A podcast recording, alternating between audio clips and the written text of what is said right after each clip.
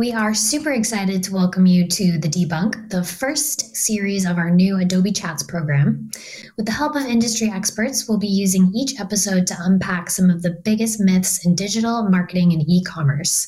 Today, we're tackling an issue that's been talked about for quite a while, and the events of 2020 have created more questions than ever. We'll be asking our experts to discuss the question Has the high street officially changed forever? Let's dig right into the debate, shall we? Hello, I'm Caroline Baldwin. I'm a retail technology journalist, and I have spent the last 10 years writing about business and online retail. So I've had my fair share of conversations about this topic that we're going to talk to about today.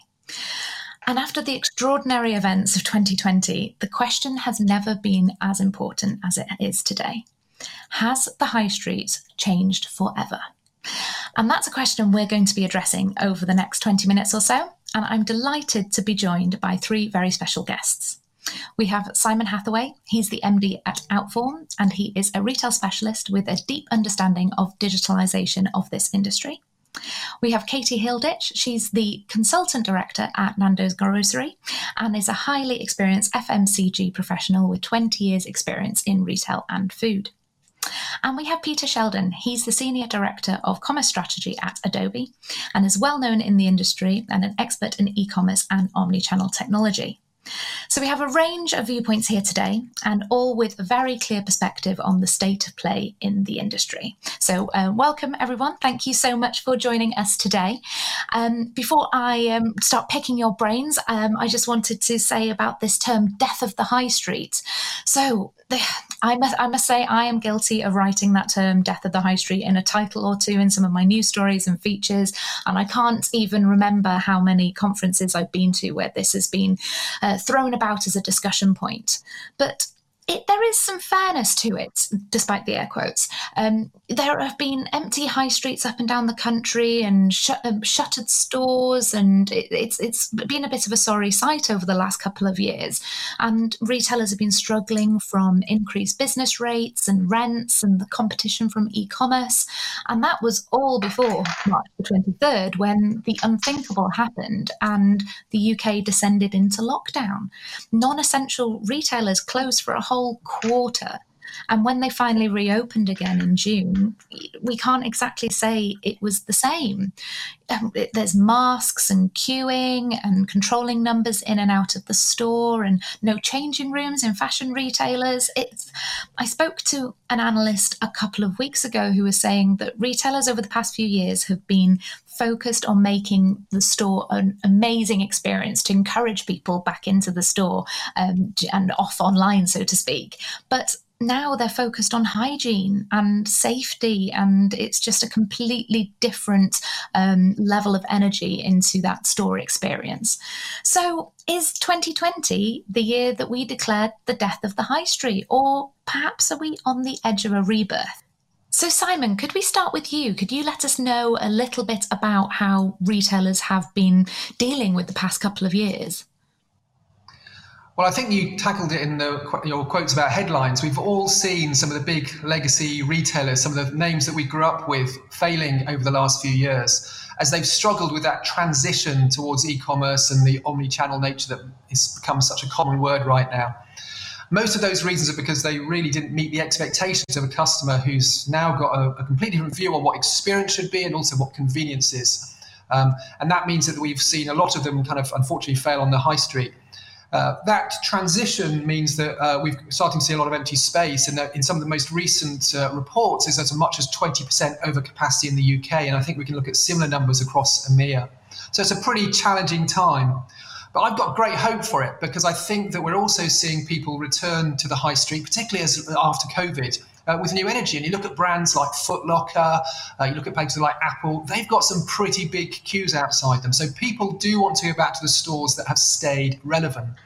The challenge is, though, we're now in an expectation economy where every one of our customers and our shoppers' expectations are reset with every download, every click, and every visit. So we have to really rebuild the experience on the high street and make sure it's relevant to people's lives right now. At Outform, we talk about three budgets when you go shopping time, money, and frustration. And if you look at a lot of those retailers who've failed, they've really missed the frustration budget. And I think that's really interesting right now as well because of what's happening with COVID and the fact that frustrations around safety have come to the fore.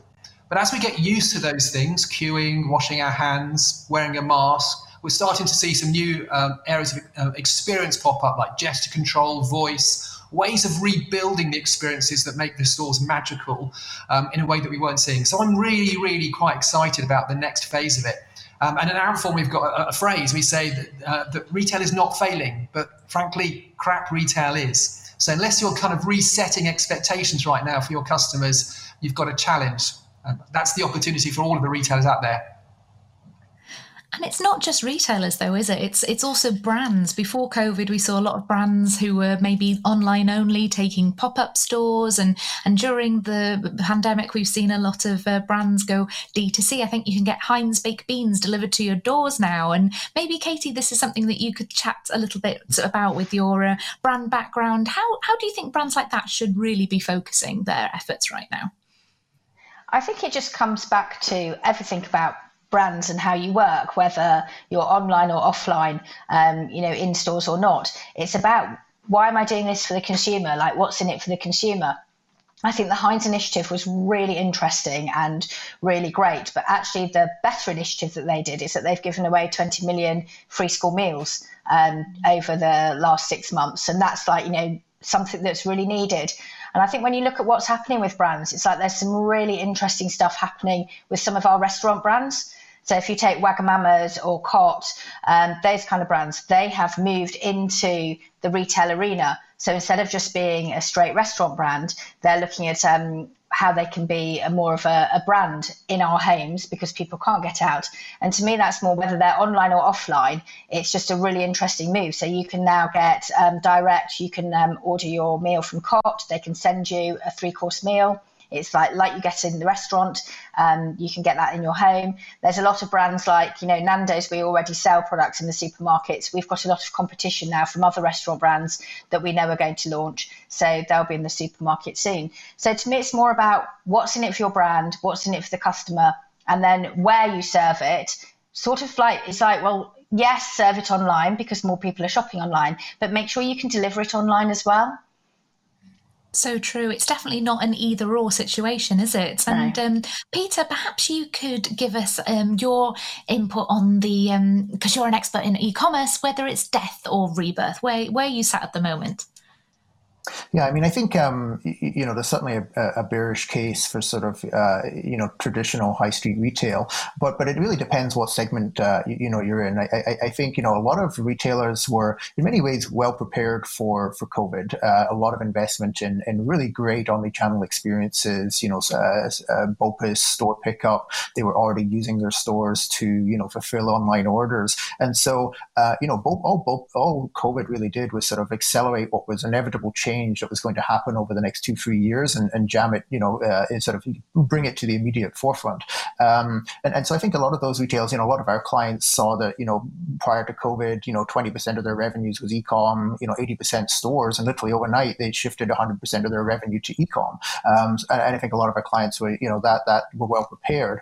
But but I think in, in certain sectors, you know, certainly smaller uh, independent retailers that just had no e-com, you know, this has been, you know, they, they this has been sort of a crisis for them. You know, how do they quickly turn on e-com just so that we can survive? You know, we've seen, I think, um, the restaurant industry, fast food industry be really, really innovative here, and again pivot almost overnight to what would be actually some great experiences of being able to, you know, now not just do for you know food delivery, but curbside pickup of food using you know innovative last mile delivery uh, programs. So I think it's you know forced digitization upon uh, you, you, know every segment, every vertical, every retailer, every brand.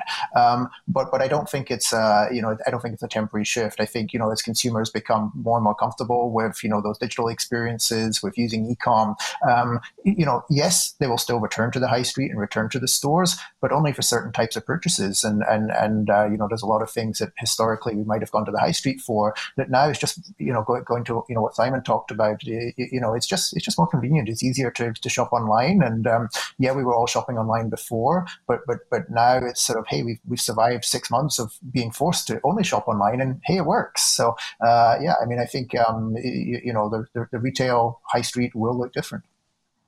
It, that digital disruption piece is really interesting. I, I, I, forget which, but one of the big four CEOs said at the time it was something like five years worth of digital transformation in a couple of months because they had to, and they were already, you know, doing a lot of it in the background. To your point about the the smaller companies, it's it's been a very challenging time. But you said something really interesting then um, about. Uh, being kind of almost we've been doing the the shopping for online for such a long time but does that mean that when things get a bit more back to normal do you think that we won't go back to the high street? I wonder maybe if simon you could add to that on the thoughts of the high street maybe what's the future there? Do you think we're just going to be quite happy just shopping online forevermore? Well, I think there's um, uh, there's the role of the store has changed, and we have to fundamentally understand that. And and part of the challenge we have is that we've always measured online versus offline or in store. And the, the truth is now that the point of sale, the traditional legacy point of sale, might no longer be the point of transaction. And uh, you know we've obviously got a lot more confidence in shopping online. So one of the things that's happened as a result of COVID is, is categories there we would not have dreamt of buying something. I don't know, say a fridge, for example, without going to see it and making sure it fitted in your living room. We now feel a little bit more confident to do online. You might spend two thousand pounds on a great big American fridge freezer, which you wouldn't have done before. So that level of experience is, is, is something which I think is kind of quite quite interesting. But that the point about this is going to be that we are there will still be things that we know that we have to go to stores for, whether or not that's advice in areas. You know, I look at categories that we online still. It's all about um, reasons to buy, um, and we're not yet covering off some of the issues that people might go to store for. So if you look at say uh, DIY uh, categories that have seen growth actually over the COVID period. Those are places that people are returning back to. And yes, they might be doing, going towards do it for me, but people want to understand and be educated. Um, and I think a lot of those roles of the stores will start to change. And they'll start to build a story um, in a more kind of uh, omni-channel journey of, about the roles that they take place. that's going to be a real challenge. I mean, we've already mentioned click and collect, we've got returns, all those things become functions of the store um, as well, and they become physical destinations to do that. It just means that perhaps the measures and the role have to be looked at in a different way. Um, and I think what's interesting, particularly as we look at experience and a lot of brands we've talked about that are trying to win out in experience. You know, online they're paying per click. Know, in store you could be paying per experience in the future as we see more and more experience stores start to emerge um, as, as, pure destinations that are going to become houses of brands. And I think we continue to look at some of the big sportswear players that have been very successful they're really doing that with some of the big uh, athletics brands, and, and they're obviously relevant to that customer audience. That's for me is a very exciting place where it's going to evolve and develop. No, you're very, very right on the experience front and also the service side of things as well. Um, over the last couple of months, um, Sky have opened their first store. Um, so whether you have to wait half an hour or so before you can get in, not for queuing, but rather than like they want to mimic their uh, their phone call experience, I'm not too sure. But um, whether th- that that aside, the um, the whole point is that those guys who weren't really interested in stores chose this year to open a new one. Um, Katie, what what what are your thoughts on um, various brands looking who weren't necessarily um, in on the high street suddenly interested in the high street now? That's a bit strange, isn't it? I think I think we can take quite a lot of lessons from places like Southeast Asia. So shopping to lots of people is a hobby and it's become a hobby. I'm sure we've all got friends who like massively overindulged on um, ASOS and Amazon um, earlier this year.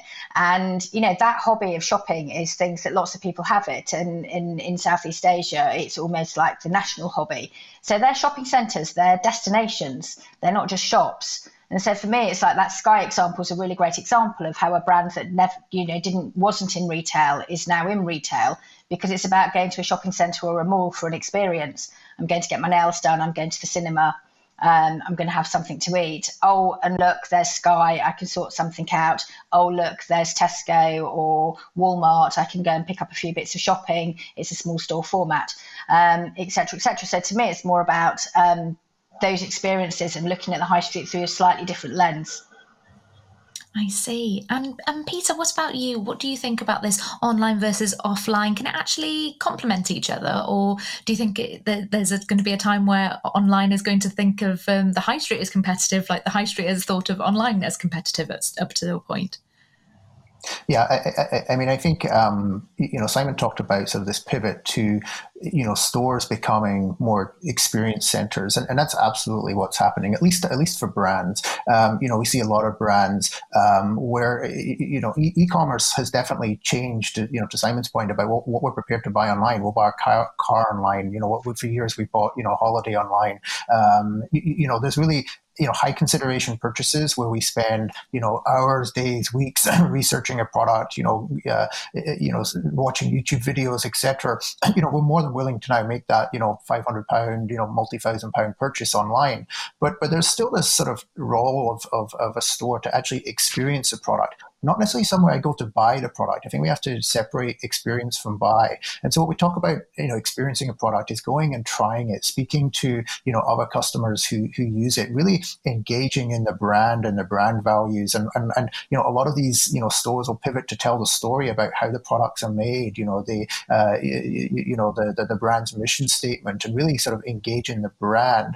If you actually want to buy, like, like, like in a Tesla showroom, they're going to tell you to pull your phone out of your pocket and order it on your phone. And you're not going to walk necessarily walk out of the store with the with the item. Um, you know, you go to the store as part of your your research experience, and uh, so I think that's really interesting. And then sort of the, the reverse of how I think the physical retail is helping online. You know, one of the things that a lot of apparel retailers had to do, um, you know, during during COVID was uh, start video conferences like like we're on here, so that you know I'm stuck at home, but I still want that advice. You know, whether it's DIY, whether it's apparel, to be able to talk to an associate um, and get recommendations to get help. Well, well, that was digitized. I can schedule a you know a Zoom meeting, uh, you know, direct from their e-commerce site and, and get an appointment and, and do that. And I think that's really interesting because you know, yes, this certain circumstances are absolutely I still want to go to a store. But there's a lot of circumstances where I didn't actually need to go. It wasn't the store I was going to. To Simon's point, I was going to get advice from the associate, and I can now get that advice from the associate digitally. So I think video has sort of really opened up the possibilities, and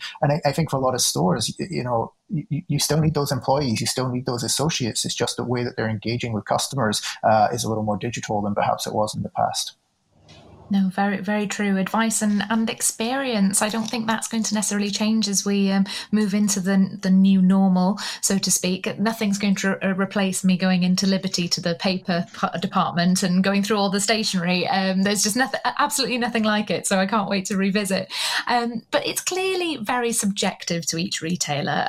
I also think that when you look at the safety and security um, options, a lot of people in our research have definitely want to get back to store particularly in North America, where we've looked at it, and they've given us really clear indications of what they think are going to be safe, what they want to see, how they want to interact with uh, with people, with solutions.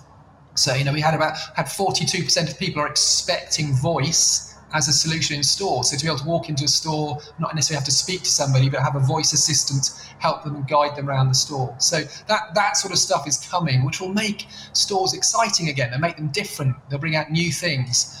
But if we measure them on sales alone, yeah, they'll fail.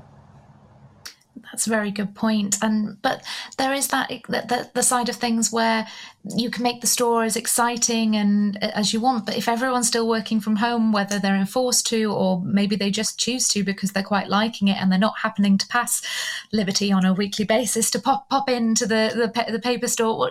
Katie, what do you think the the culture and the behaviour change of the consumers is going to have an impact on this? I do worry. I I think that I think it, it, if if you're a city centre, I think I would be more worried than if I was uh, more of a local shopping centre or a local high street. And I think there'll be a real difference between those two.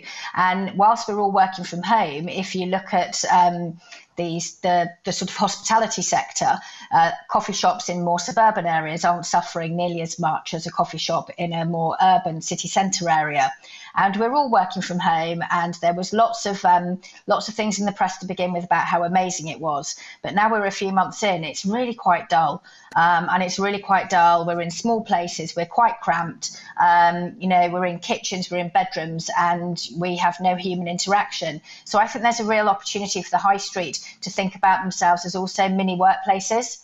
Um, you know, to Simon's point earlier about 20% of um, vacancies on the high street, turn yourself into a little WeWork, you know, but like a, a, not, you know, not a massive old WeWork like they used to be in city centres, because we still need interaction, we still need to meet. And generally at work, if you work in a sort of medium to large size organisation, you tend to live in pockets nearby. So then you can still meet with your people and you just have a little hub and you have a catch up and you have your meeting there. I don't think we'll go back to traditional offices and I don't think we'll carry on working from home and it'll just be some kind of hybrid that the high street can play a massive role in. Um, but if I was a city centre landlord, I'd be much more worried. That's such a good point. A friend of mine had trouble with her um, internet provider last week, and um, uh, out in Hertfordshire in the countryside, and her little um, town had just opened a, um, a co-working space. So she, and it was really, it mm. could have been. Uh, she said it could have been anywhere like in Shoreditch. So we'll be seeing more of those, which is exciting. And of course, hospitality is such a big part of the high street and is so important, and that's why it's such a terrible time for both industries at the moment. And Peter, let's wrap up with yourself. What do you think the predictions for the high high street are, or should we say rebirth of the high street? Let's end on a bit of a positive. Yeah, I think if we think about some of the you know the, the positive opportunities for the high street, you know certainly um, you, know, you know there's going to be change. I, I, think if we think about sort of you know the traditional um, sort of department store of you know a destination to go to where all the brands are under one roof, I, I think you know days are changing and, and consumer attitudes are changing. Consumers are much more focused today on sort of brand centricity.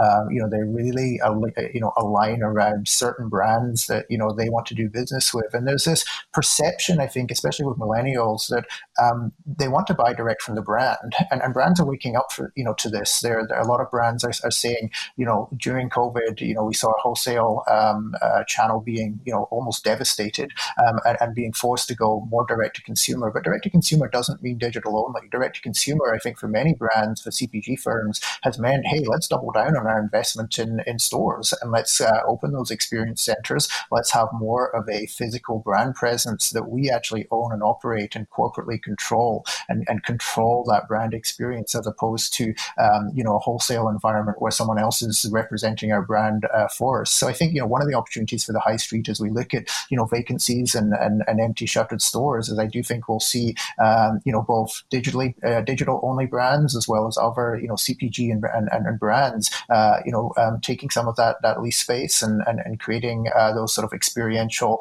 uh, uh, I hate to use the word stores I think you know store is almost a legacy word, but those experiential centres uh, on the high street.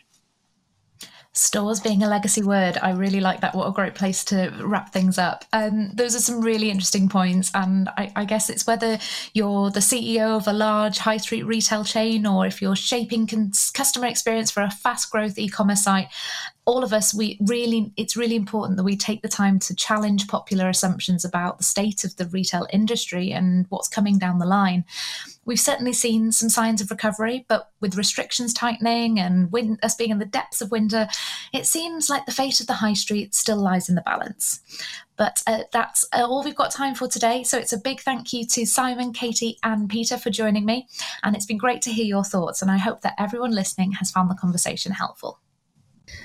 We hope you enjoyed this episode of The Debunk, and a massive thanks to all of our guests for tuning in. If you'd like to keep the conversation going, or if you want to read more exclusive content, head to the Adobe Chats page. You can also catch up on previous episodes of The Debunk if you missed any. See you next time.